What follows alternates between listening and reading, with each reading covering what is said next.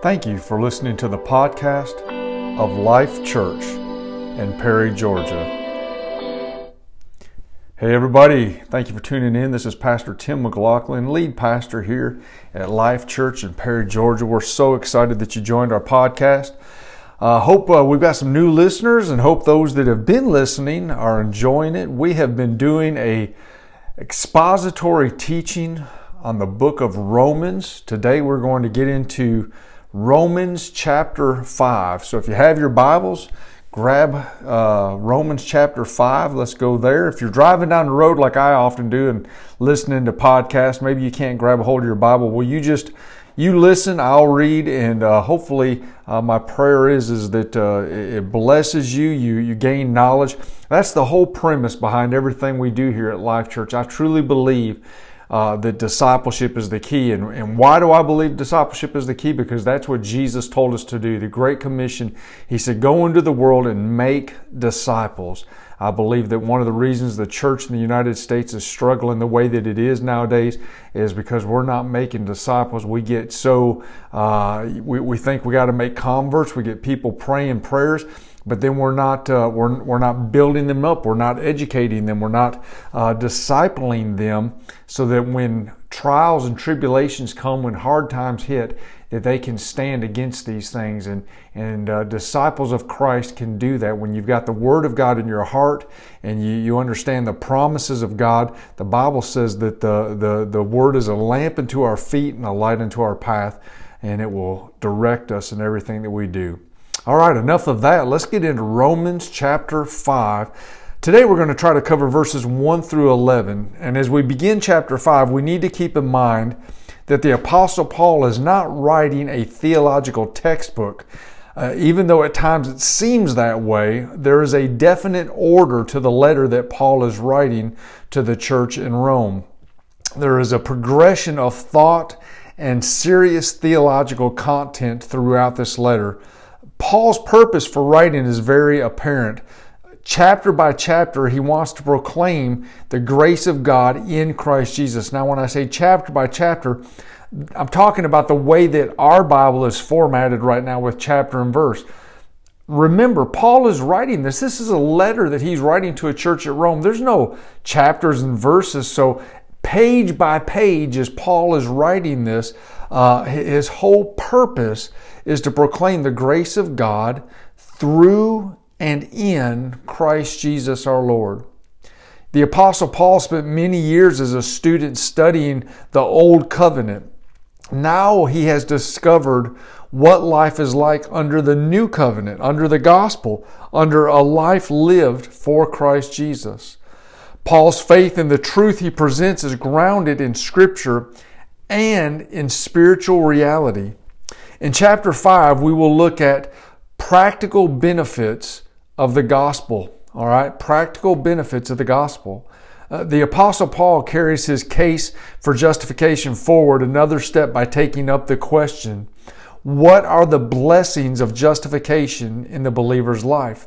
Now, if you've been following along in this, uh, whether it's the podcast or you've been coming on our Wednesday night Bible studies and listening to this live, I've been referring often to as the way Paul is teaching this is in the way of being in a courtroom and, and defending the gospel. He's defending the gospel to those that are in the church in Rome, both Jews and Gentiles alike. So in this chapter 5, he continues on with that as he carries on the case for justification.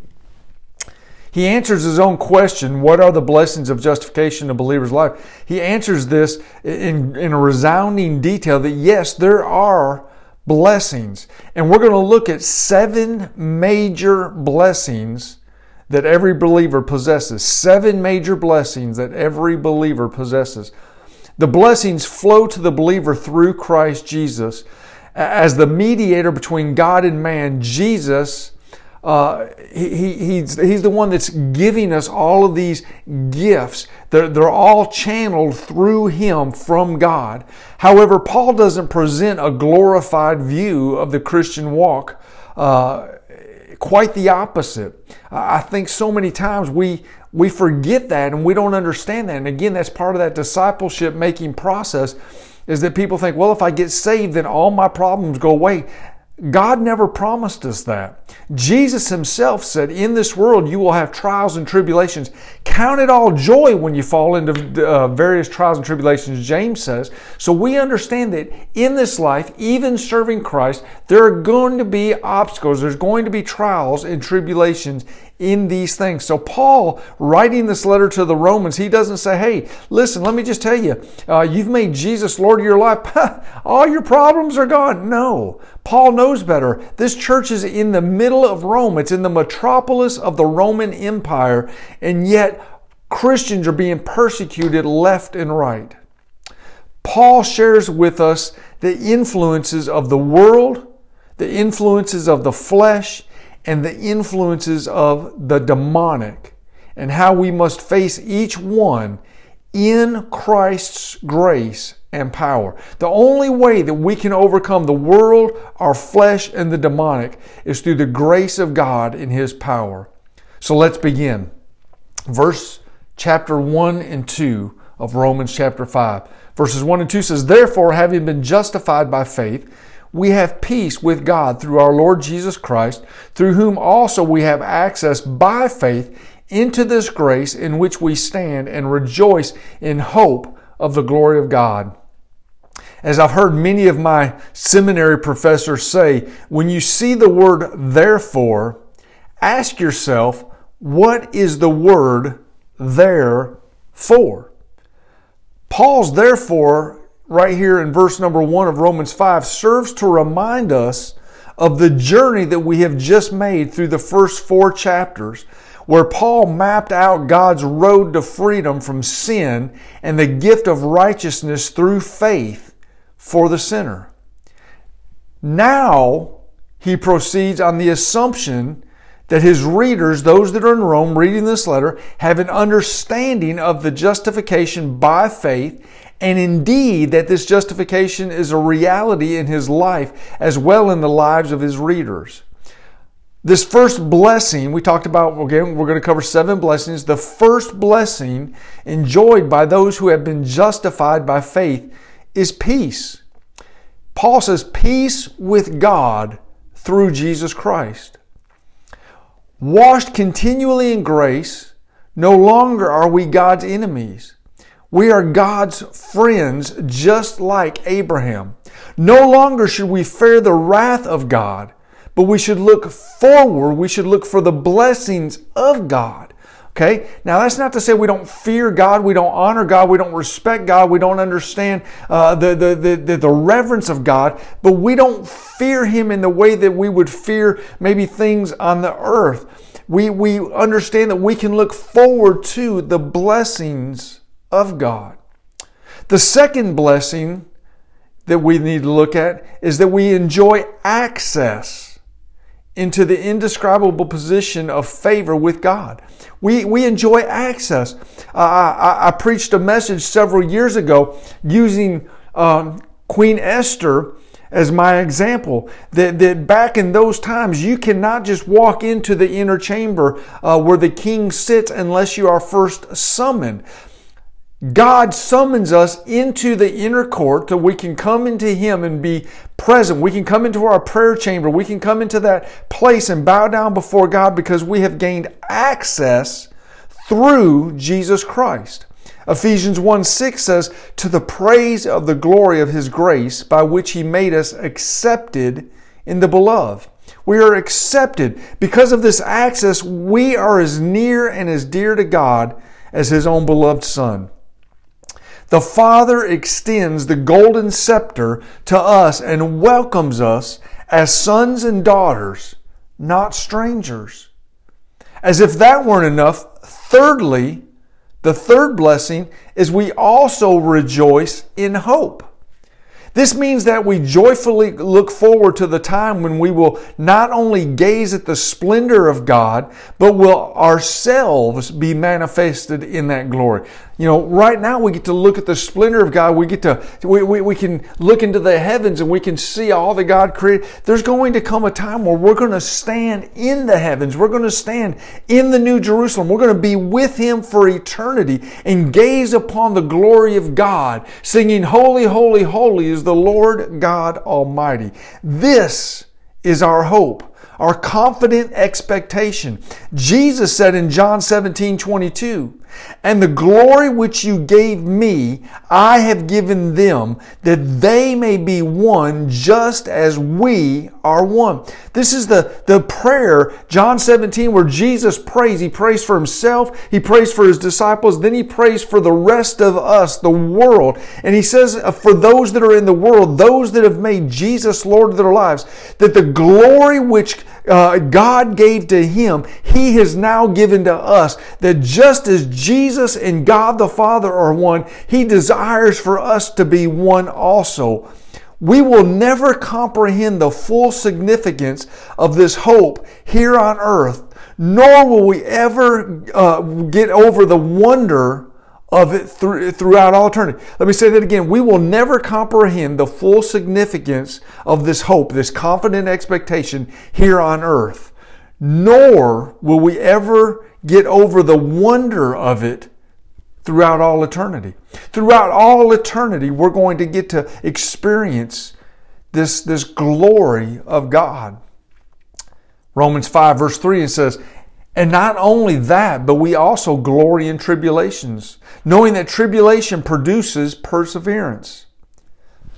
Excuse me. The fourth blessing that flows from justification is that we also glory in tribulations.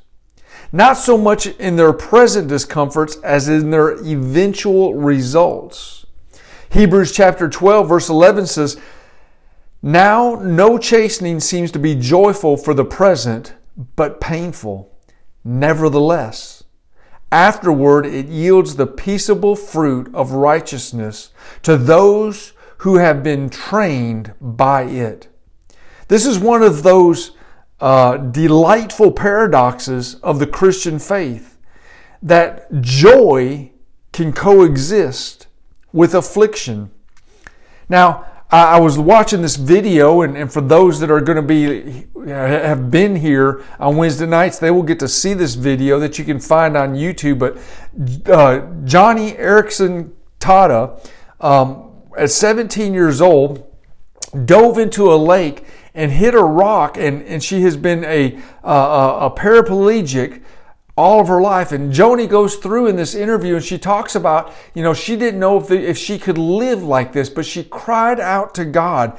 And, and through this, God began to show her some things that, that, that she has now experienced that even though even though she had to experience these trials, even though she had to experience this pain uh, uh, and this this this terrible uh, handicap that she has has going to live with. She understood that her her joy and her confidence and her love and that was all in Christ, not in the condition of her earthly body. See, you need to understand this. The opposite of joy is sin, not suffering. Okay? The opposite of joy is sin. You can be in joy. You can, you can be in the joy of the Lord even in your present sufferings here on earth. Essentially, Paul says that we rejoice in our sufferings. Notice that he doesn't say that we rejoice at our sufferings. We don't like to suffer, and, and we shouldn't. Nobody should. What Paul is saying is that now our sufferings have meaning and purpose. Our sufferings are leading us somewhere. Just like with Joni Eareckson Tada, her, her suffering has, has given way to a testimony. And for, for over 30 years, she has shared that testimony. She has shared her love for God and God's love for her. And she has shared her testimony with many others that may have been born with certain um, handicaps uh, or, or those that have suffered accidents like herself or whatever the case may be. See, one of the byproducts of tribulation is that it produces perseverance or steadfastness. See, our, our sufferings are leading us somewhere, and that is a, a testimony to others. We could never develop perseverance if our lives were completely free from trouble. Perseverance is the ability to continue onward in the face of hard times. If we are persevering people, we don't give up. We push forward. Verse 4, Romans 5, verse 4 says, And perseverance, character, and character, hope. Paul then says perseverance produces character.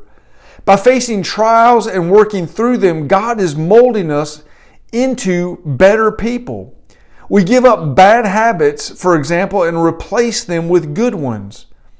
When God sees us bearing up under our trials and looking to Him to work out His purpose through them, He awards us His good endurance seal of approval. Listen, here on earth, you know, we, we try to do things to receive uh, ribbons and trophies and accolades. But listen, when we, when we give our lives over to God, when we surrender all to Him and we learn to bear under these trials, looking to Him in every situation, God says, listen, I'm going to give you the greatest prize ever, the, the good endurance seal of approval, because you have fought the good fight. You have finished your course. He said, he said in Matthew 24, he who endures to the end shall be saved. We have been tested and we have been approved. And this sense of his approval fills us with hope. This sense of his approval fills us with this confident expectation. We know God is working in our lives, developing our character, and this should give us confidence. Philippians chapter 1 verse 6, Paul says, being confident of this very thing, that he who has begun a good work in you will complete it until the day of Jesus Christ. We can find confidence knowing that God that began a good work in us will see that work completed until the day of Jesus Christ. Verse number 5. Now hope does not disappoint because the love of God has been poured out in our hearts by the Holy Spirit who is given to us. If we were to hope for something, but then later find out that we were never going to get it, our hope would be put to shame or, or we would be greatly disappointed. But the hope of our salvation will never be put to shame. We will never be disappointed or find that we have rested on a false confidence. How can we be sure of this? Because the love of God has been poured out into our hearts. The love of God could either mean our love for God or it could mean His love for us. In this particular case, Paul is talking about God's love for us. And we're going to see that as we continue to go through this in chapter 5 because verses 6 through 20, we'll, we'll, we will begin to see some of the greatest proofs of God's love for us.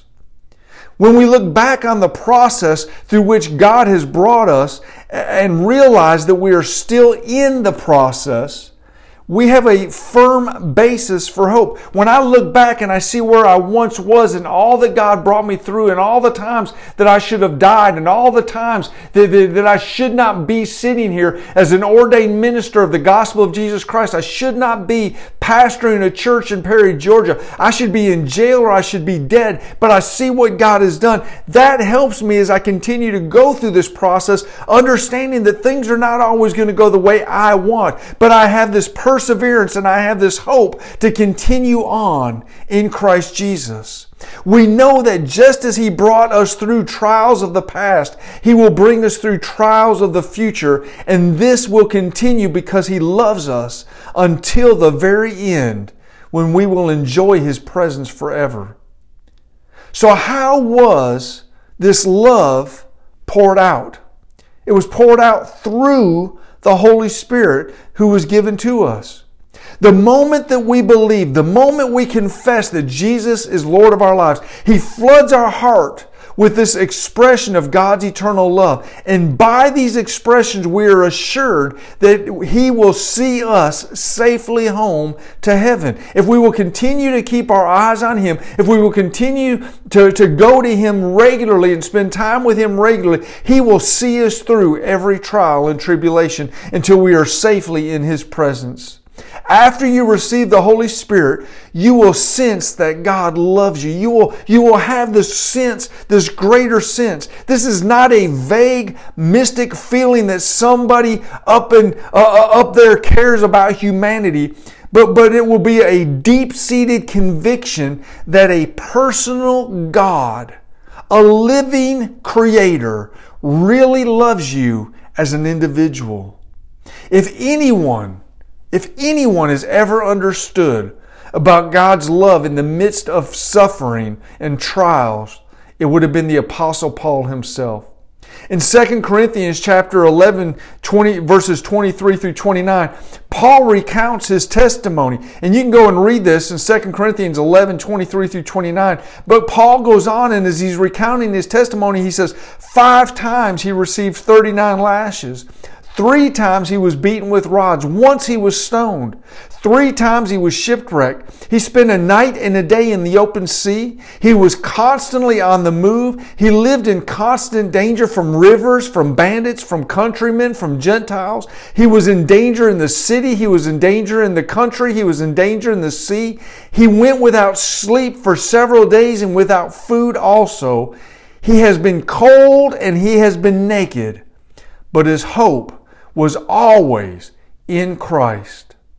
In verses 6 through 20, Paul argues from the lesser to the greater.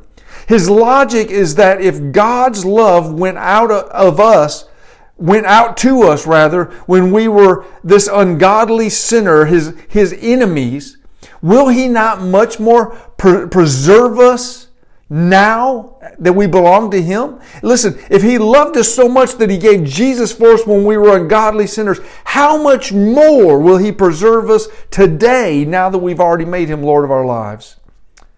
Verses 6 through 7 says, For when we were still without strength in due time, Christ died for the ungodly. For scarcely for a righteous man will one die, yet perhaps for a good man some would even dare to die. This brings us to the fifth blessing of our justification, which is we are eternally secure in Christ. We are eternally secure in Christ. We are reminded that we are weak, helpless, without strength, and unable to save ourselves. But at the predetermined time, the Lord Jesus Christ visited our planet and died for mankind. He did not die for good men, as some suppose, but he died for the ungodly. There was no virtue, there was no excellence in us to commend us to God. We were utterly unworthy, but Christ died for us anyway. Verse 8 says, But God demonstrates His own love toward us in that while we were still sinners, Christ died for us. The love of God is completely supernatural and otherworldly. God demonstrated His marvelous love toward us by sending His beloved Son to die for us while we were still sinners.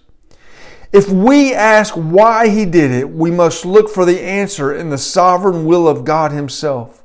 There was no good in us to call forth such love from us, but the love was from Him. John 10:10 10, 10 says, "The thief does not come except to steal, kill and destroy, but I have come that you would have life and have it more abundantly." The word abundantly is the word paraseo, which means over and above, more than is necessary, super added. Paul uses this more than necessary phrase to establish a theme in which he will begin to introduce five much mores. Five much mores. Verse 9, he says, much more. Then, having now been justified by his blood, we shall be saved from wrath through him. The first much more is much more deliverance from wrath. Now a, a new set of conditions exist. We are no longer reckoned as guilty sinners.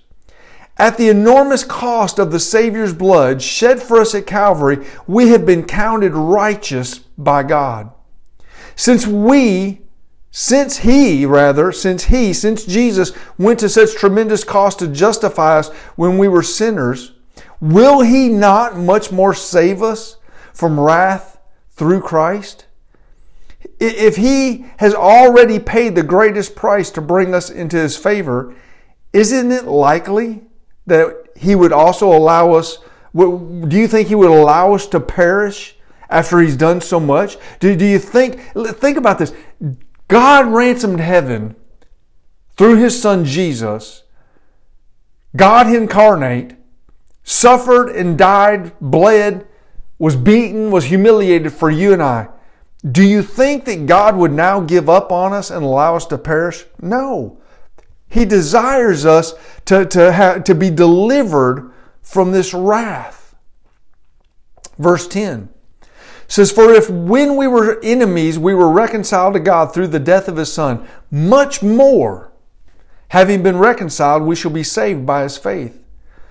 The next much more is the much more of preservation by Jesus' resurrected life. Preservation.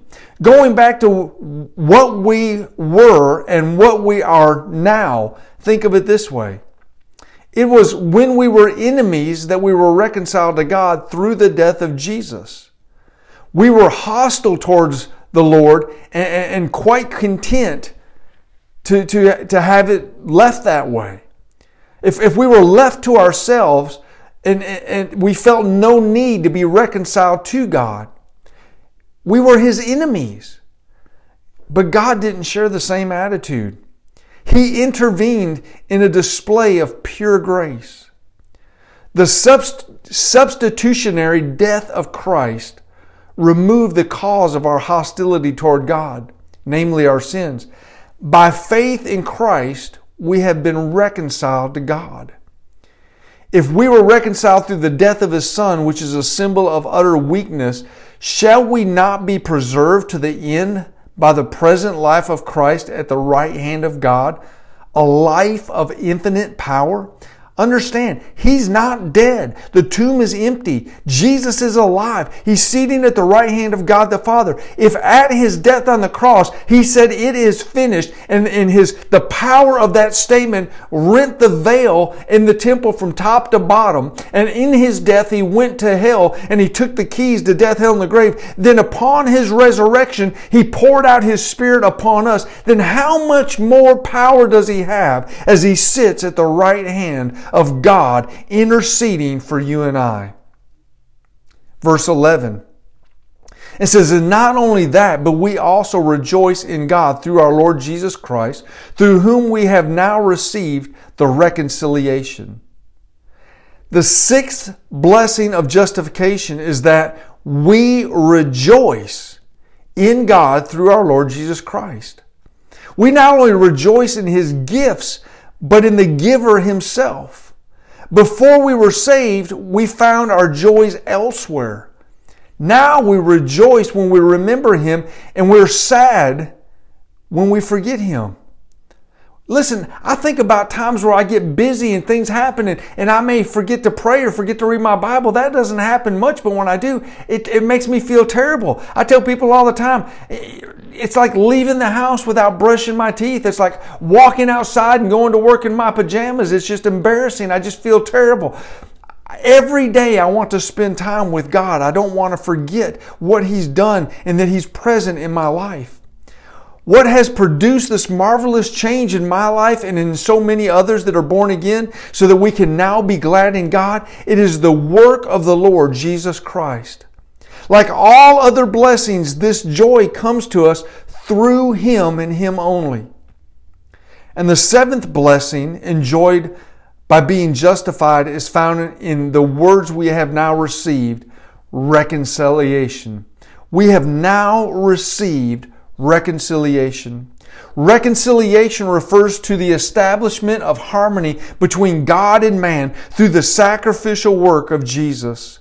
The entrance of sin had brought estrangement, alienation, and enmity between man and God. But by putting away sin, which had caused the alienation, the Lord Jesus restored us who believe in Him to a state of harmony with God the Father.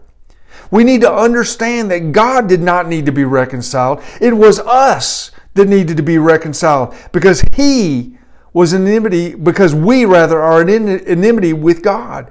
Our, our reconciliation is established on the foundation of Christ's finished work, and now, right now, we are being saved by our risen Savior.